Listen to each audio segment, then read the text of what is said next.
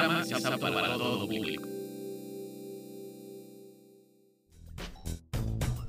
Han informado los científicos que llega una nueva señal desde el asteroide B612. Y es para que encuentres en cada sombrero no un conejo, sino un elefante. Dirección de Radio y Televisión de la Universidad Autónoma de San Luis Potosí.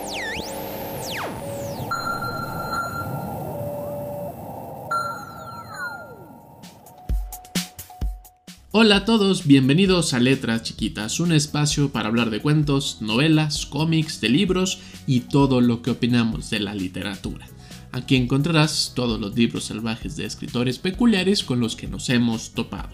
Todos los secretos que hemos encontrado en sus letras queremos compartirlos contigo. Soy Oscar Ramírez y nos escuchas a través del 88.5 FM en la ciudad de San Luis Potosí y el 91.9 FM en la ciudad de Matehuala y en cualquier parte del mundo a través de la página radio y televisión.uaslp.mx. Como también en todas nuestras redes nos encuentras en Spotify, YouTube, Facebook, Instagram y Twitter. Nos encuentras como letras chiquitas. En el programa de hoy, cuatro novelas que tienen que ver con vampiros y que cada una de ellas los narra, los retrata de una forma bastante peculiar, diferente, pero todos nacen, surgen de la misma y gran idea de el vampiro, el vampiro original de esta gran hazaña literaria que es el Conde Drácula y esta gran hazaña cinematográfica que es Nosferatu. Recuerda que nos puedes llamar a cabinas al 444-826-1347 en la ciudad de San Luis Potosí y en la ciudad de Matehuala al 488-125-0160 o en cualquiera de nuestras redes para compartir todas tus dudas y comentarios literarios. Bienvenidos al asteroide B612, base central de letras chiquitas. Letras chiquitas. Compartir mundos literarios nunca fue tan sorprendente. Mundos literarios. La primera novela que quiero compartir contigo es Tenebroso, el último inmortal de Juvenal Lacosta, publicado por Editorial Planeta.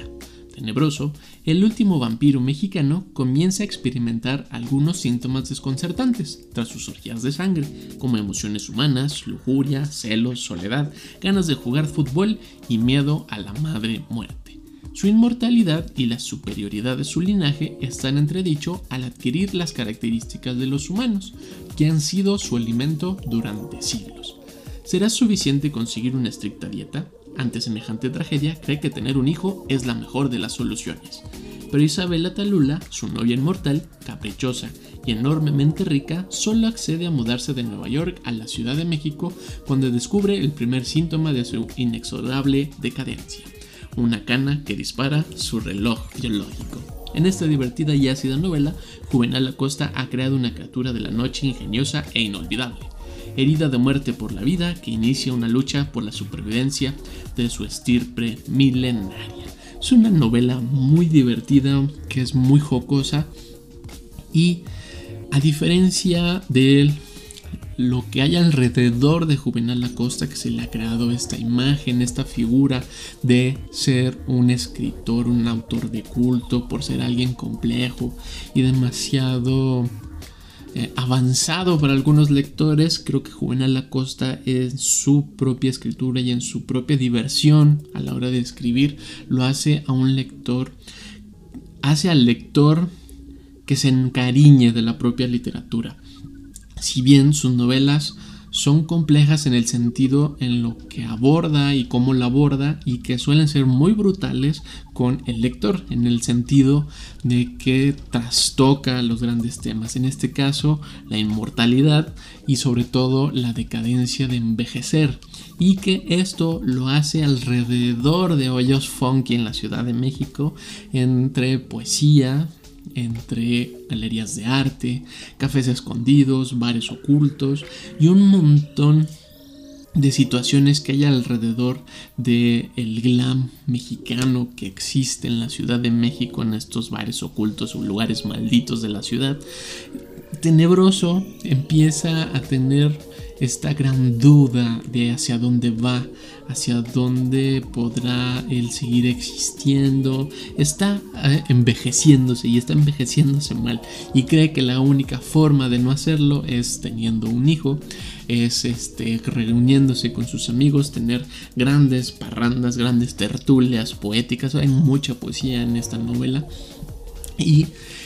tratará de salvar como su relación con Talula, su relación con los amigos y todo alrededor de envejecer y no querer envejecer, no querer morir, dejar algo en el mundo terrenal. entonces Tenebroso, tras una discusión que se topa con unos seres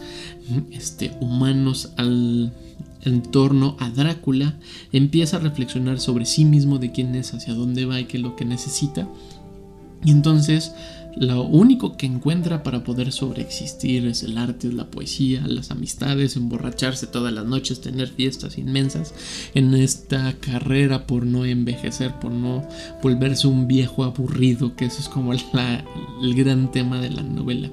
Y que lo hace con una acidez muy divertida Juvenal Acosta. Juvenal Acosta lo lleva a lugares horribles, porque el personaje tenebroso es un personaje horrible, detestable, es un adulto que no quiere envejecer, que sabe que está envejeciendo de la peor manera y está negando todo lo que está alrededor de sí. Entonces es una persona, un personaje, más bien no una persona, pues un vampiro, este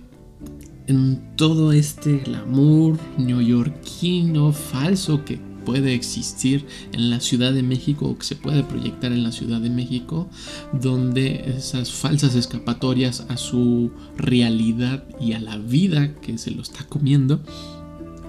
jugará con un montón de personajes en un montón de lugares donde lo peor de él saldrá a relucir porque la idea que se tenía de él mismo como el gran vampiro se rompe. Y entonces está jugando mucho con el, gran mito del vampiro lo trabaja desde otra perspectiva, no rompe las reglas que ya conocemos, pero las ve desde otro sentido y sobre todo que toda esa posibilidad lo parte de esta idea de que como consume sangre humana se está volviendo humano.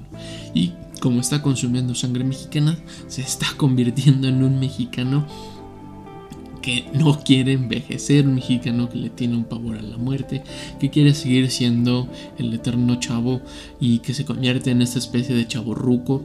que además es un ser milenario porque él ha vivido desde 1810 todas las revoluciones que ocurren en el país, todos los cambios políticos y sobre todo hay una gran construcción y crítica en torno a los espacios artísticos, los espacios literarios y cómo se han ido consumiendo y los aborrece este personaje porque lo odian él mismo y todo eso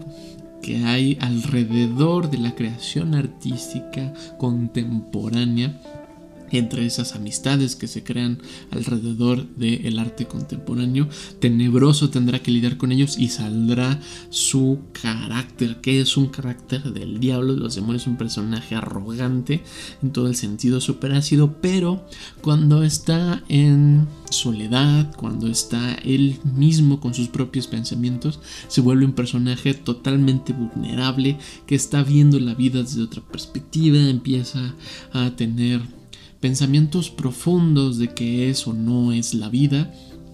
pero la solución a ya no tener esos pensamientos se saldrán una serie de ocurrencias y de acciones bastante horribles y terribles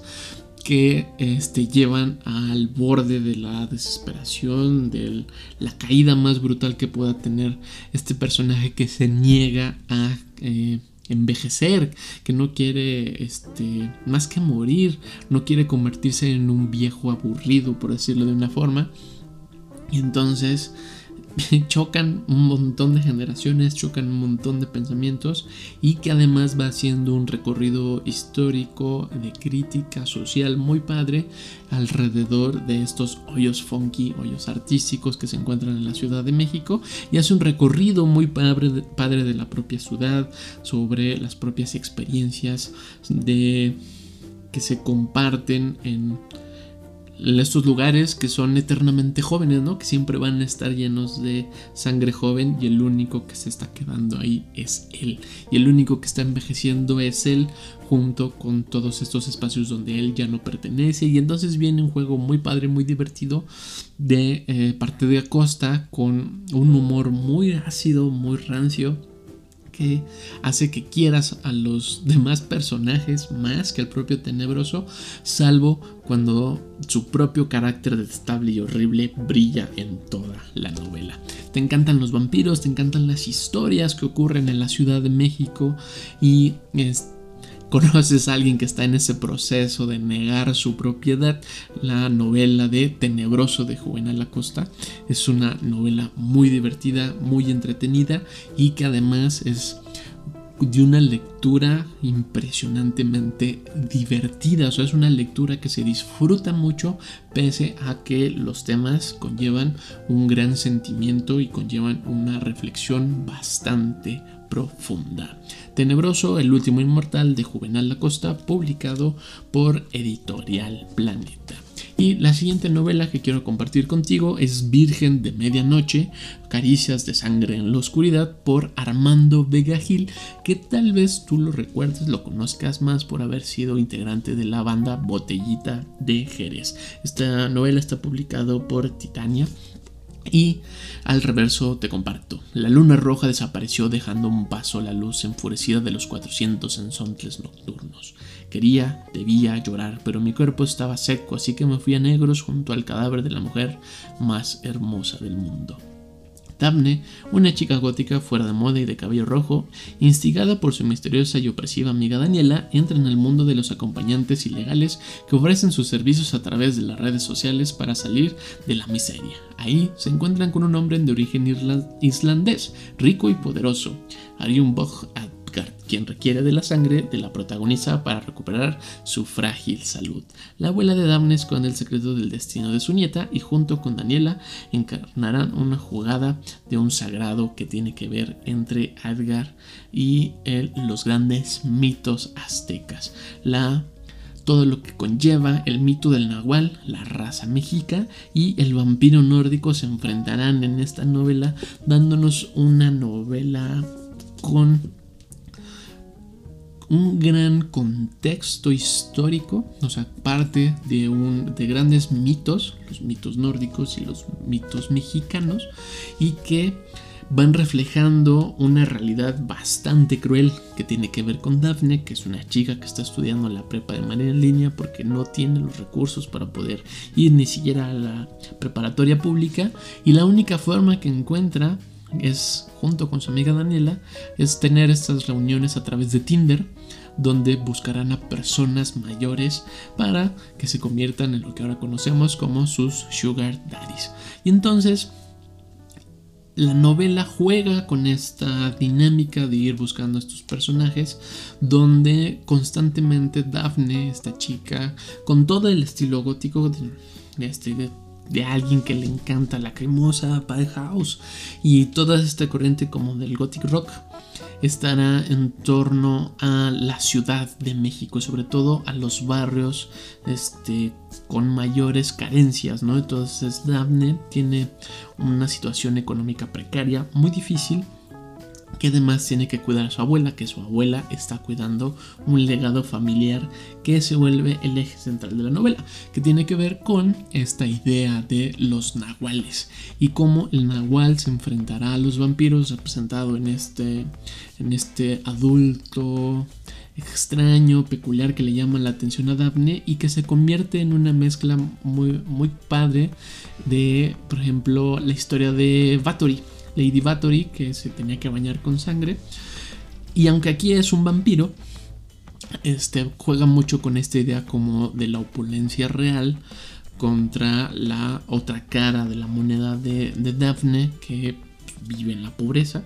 Y entonces entre estos dos personajes irán jugando a quien domina al otro y juntos irán reconociendo sus propias tradiciones. El Nahual emergerá como una gran leyenda y será atraída por la sangre y entonces se enfrentarán una constante lucha. No es una novela de acción, pero conlleva muchos momentos en este sentido, aunque refleja mucho más las situaciones eh, sociales que está viviendo Daphne y cómo la afrenta siendo esta chica outsider, siendo una chica gótica, perteneciendo a estos pequeños grupos, a estas minorías,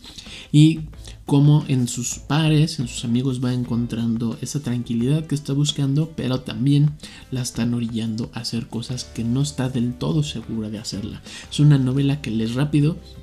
que eh, encontrarás tal vez cosas muy similares a otras novelas, cosas que tal vez ya conozcas si a ti te encantan los vampiros, pero la diferencia o la gran apuesta de la novela es cómo está recreando estos mitos, está jugando con esas propias verdades y la está reflejando a través de estas realidades sociales que están marcadas en Europa por una extensa riqueza y en México por una gran y devastadora pobreza. Virgen de Medianoche, una caricia de sangre en la oscuridad por Armando Vega Gil, publicado por Editorial Titania. La siguiente novela que quiero compartir contigo es Ansia de la serie Crave. Esta es la tercera entrega de esta saga que está contemplada para cinco libros. Hasta ahora solo han traducido este hasta este tercero y es una gran adaptación o un gran punto de partida de la saga de Crepúsculo de Meyer que si bien esa trilogía o esa saga más bien te pareció un poco rosa, demasiado teen, por ponerle una característica, o sea, demasiado que el amor eh, romántico estaba al borde, esta saga tiene que ver con esos mismos principios de la adolescencia, de crecer en una escuela donde eres la nueva y la llevará de otra forma. La apuesta es mucho más ácida, más agria, mucho más agresiva con los propios personajes y que además hay más personajes. Si bien en la saga de Crepúsculo son los lobos y los vampiros, aquí hay lobos, vampiros, brujas, duendes y un sinfín de otras criaturas que se parecen mucho más a la dinámica a Vampire Academy. Y entonces en esta... Eh, nueva entrega de este siguiente libro, que es tremendo biblión, tiene que ver justo más con como la resignación que tiene nuestro personaje, que tiene que ver más con eh, la búsqueda interna. Todos los primeros, las dos primeras entregas, está Grace y Jackson, que son los grandes eh, héroes de esta historia, la, pareja romántica, este, se irán conociendo y nos planteará las posibilidades del mundo. Se parece mucho a la saga de Victoria Eckert, el Reinos de Cristal donde es mucho más importante el entorno, al menos en la primera novela, cómo funciona esta preparatoria, cómo funciona el pueblo, cómo funcionan eh, las cuestiones morales, sociales. Y cuando entra al juego Grace que viene de afuera, no encaja del todo y no se siente completamente a gusto con su entorno y irá desentramando que eso que la tiene incómoda, al menos en la primera novela, es justo lo nuevo, todo lo que está fuera de ella y cómo no encaja en este mundo. Cuando se va acercando a la segunda entrega, todo lo que le está molestando es lo que está dentro de ella, porque es cuando ya tiene una relación mucho más fuerte con Jason y tiene que ver mucho más con el crecimiento, la pubertad, la propia, el descubrimiento de la sexualidad, los primeros besos y cómo este, es importante ir definiendo la personalidad, quién soy, hacia dónde voy y en un mundo en un lugar como esta preparatoria que es horrible, retrata muy bien creo la parte de la adolescencia, de crecer, de tener un cuerpo extraño, de tener situaciones muy incómodas donde casi todo es molesto y todos esos cambios los toma y parte desde los grandes mitos de los monstruos, de las grandes hazañas de los monstruos del cine de terror. Y aunque no es necesariamente una novela de miedo, sí está mucho más oscura, es más macabra, es más siniestra que la saga de Crepúsculo. Al menos muchos de los lectores que odiaron eh, Crepúsculo están fascinados con esta saga de Craven que es, les es más, entre comillas, real, que les es más elocuente. Sí,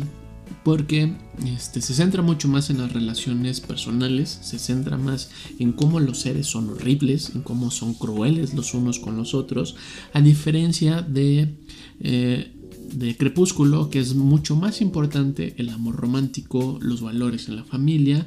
y cómo los cambios están fuera de, de Bella, que es el personaje principal. Aquí en Grace los cambios son a partir de ella, desde sus propios puntos de vista. Pero no siempre son los más atinados, nunca son los correctos. A diferencia de Bella, que siempre quiere estar bien y todos la apoyan para que sea lo correcto. Aquí Grace sí tiene caídas horribles, sí la tratan espantoso y va recorriendo todos estos oscuros lugares y momentos de crecer a través de estos personajes vampíricos, hombres lobo, monstruosos, brujas, que se vuelve bastante entretenido. Aunque las introspecciones del personaje de Grace son brutales. tiene un estilo alrededor como de si fuera un diario, pero como es muy suspicaz, es muy este, irreverente por eso los libros son de este pelo. Hay mucho más sobre la opinión de la propia Grace, que creo yo es la opinión de la propia autora en torno al mundo, a sus realidades, que está fuera de la novela. Ocurren como muchas cosas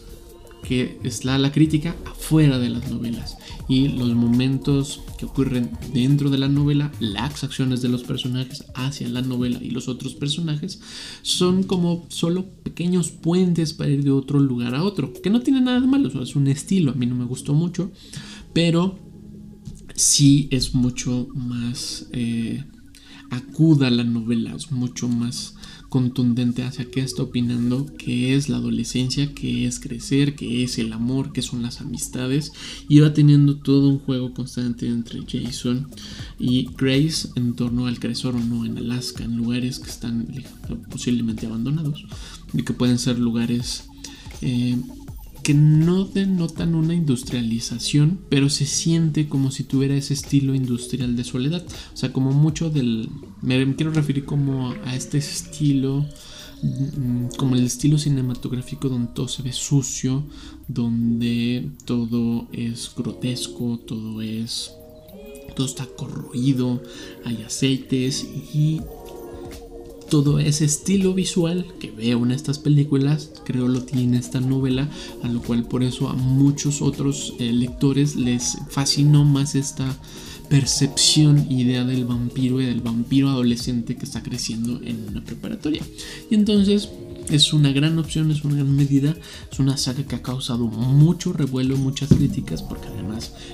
la autora de esta novela también es un personaje, Tracy Wolf, es un personaje bastante activo en redes y que todas sus opiniones están reflejadas en Grace y que Grace creo yo no es un como modelo personaje seguir, lo cual lo vuelve interesante porque tampoco quieren que Grace sea el personaje modelo, pero sí es el héroe de esta historia, a lo que lo hace un poquito más tangible, más real, más fácil de verla en tu alrededor, a diferencia de los personajes de Crepúsculo que parten mucho más de la idealización. No es mejor o peor que las otras sagas, pero sabe muy bien qué está escribiendo, sabe muy bien hacia dónde van y sobre todo a a todos los fanáticos de las sagas, o sea, los que les encantan leer de menos de tres libros a más, la saga de eh, Craven es una gran opción, porque además todos los libros son de este tamaño y los lugares hacia donde lleva al lector a reflexionar en torno a sus propios pensamientos, crecimientos y sobre todo los deseos más oscuros que no suelen ser los mejores o los más hermosos. Aquí hay una gran reflexión sobre la adolescencia, los monstruos, el crecer, la sociedad y que va conjuntando todo esto a través de momentos bastante aterradores, bastante oscuros y angustiosos que lo vuelve bastante macabro pero para que no quedara como en esta fuerza contundente de la opinión adolescente, está enmarcado en esta idea de la preparatoria donde hay un montón de monstruos. Ansia de la serie Crave, publicado por Editorial Planeta y escrito por Tracy Wolf. La última novela que quiero compartir contigo también parte desde lo macabro es Nosferatu de Joe Hill, publicado por Editorial Suma, que Joe Hill afortunadamente no es mejor conocido como el hijo de Stephen King y ha lanzado una cantidad impresionante de cuentos de terror, unas series de libros que parten desde lo macabro y lo creo lo más emocionante es que aunque tienen un estilo similar Stephen King y Joe Hill, Joe Hill yo lo siento mucho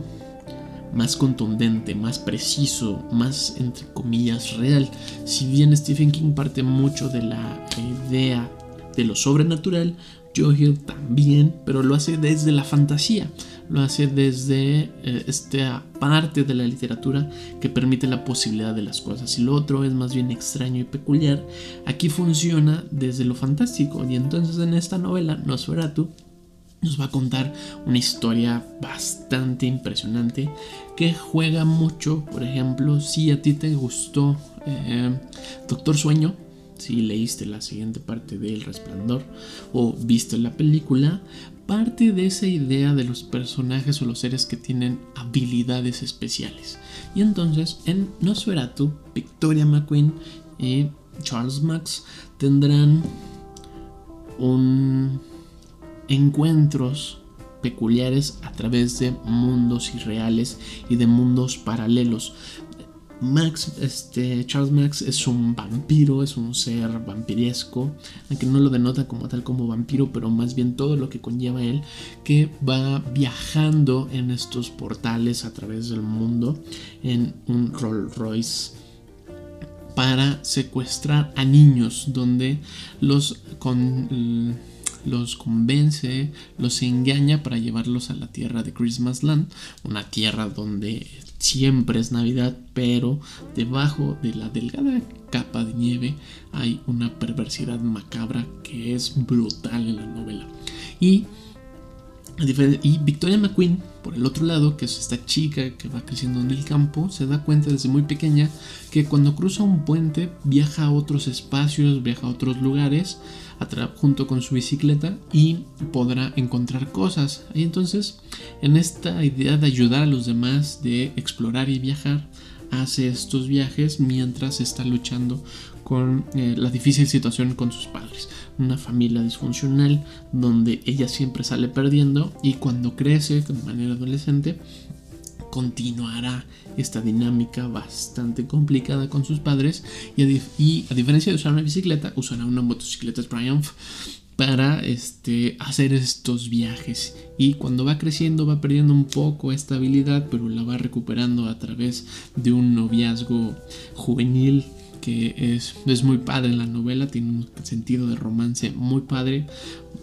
pero no deja de lado eh, de qué trata la novela, ¿no? Lo macabro de la novela, que es constante esta desaparición de los niños, apariciones macabras de los cuerpos de los niños y toda esta desesperación de un tema muy complicado que es eh, pues, la abducción, que es el secuestro, sobre todo el secuestro infantil, y que aquí trata de hacerlo un poco más amable desde el sentido de la fantasía, pero no deja de ser macabro y aterrador y bastante cruel, porque todas las situaciones que conlleva a Charles Max al secuestrar a los niños en esta eterna juventud que él está buscando, lo hace un personaje brutalmente horrible y terrible, además de los personajes que los están ayudando. Muy al estilo de este Drácula, que tiene a sus Evances Rainfield, y todas las acciones son brutales, crueles, horribles. Y por el otro lado, Victoria Max está teniendo estas visiones, estas regresiones donde él está, ella está viendo estas perversidades este, ser llevadas a cabo y al cual ella constantemente quiere escapar de estas realidades atroces, quiere alejarse de esa realidad porque ella es muy infeliz. Entonces tendrá que luchar con todas estas habilidades hasta que se encuentran y se juran una pelea este, de encontrarse el uno a los otros porque hay algo en Victoria que quiere Marx y hay algo de Victoria en Marx que quiere ella. Y entonces los dos personajes antagonistas en todo el sentido se, se van complementando muy lentamente en la novela y se vuelve una cosa maravillosa de leer porque el desarrollo de los personajes que constantemente eh, uno de ellos se está negando, el otro constantemente se está reafirmando a sí mismo pese a que sea algo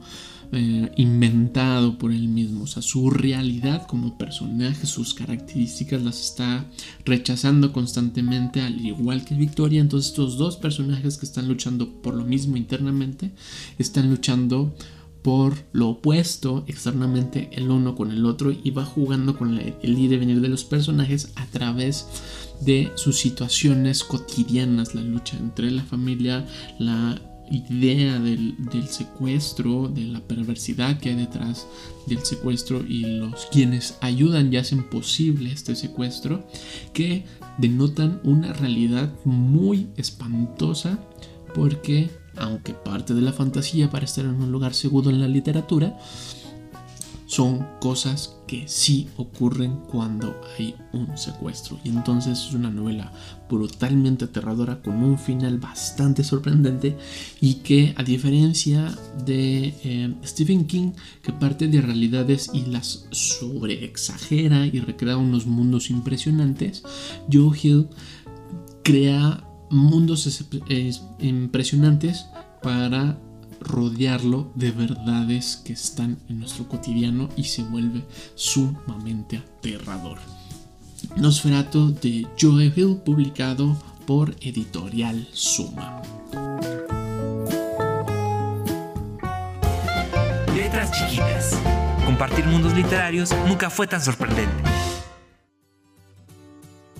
Gracias por estar aquí y compartir mundos literarios a través del 88.5 FM en la ciudad de San Luis Potosí y el 91.9 FM en la ciudad de Matehuala, como en cualquier parte del mundo, a través de la página radio y televisión.uaslp.mx. Recuerda que también nos puedes escuchar, ver en Spotify, YouTube, Facebook e Instagram y también nos puedes seguir en Twitter. Nos encuentras como Letras Chiquitas. También nos puedes llamar a cabinas al 444-826-1347 en la ciudad de San Luis Potosí o en la ciudad de Matehuala al 488-125-0160 para compartir todas tus dudas y comentarios literarios. Yo soy Oscar Ramírez y nos escuchamos, vemos la próxima aquí en el asteroide B612, base central de letras chiquitas. Hasta luego.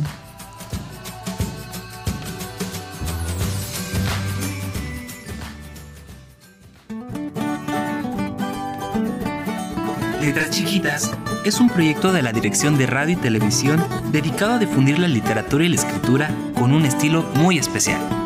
Síguenos en nuestras redes y comparte tus hazañas literarias con nosotros. Letras chiquitas.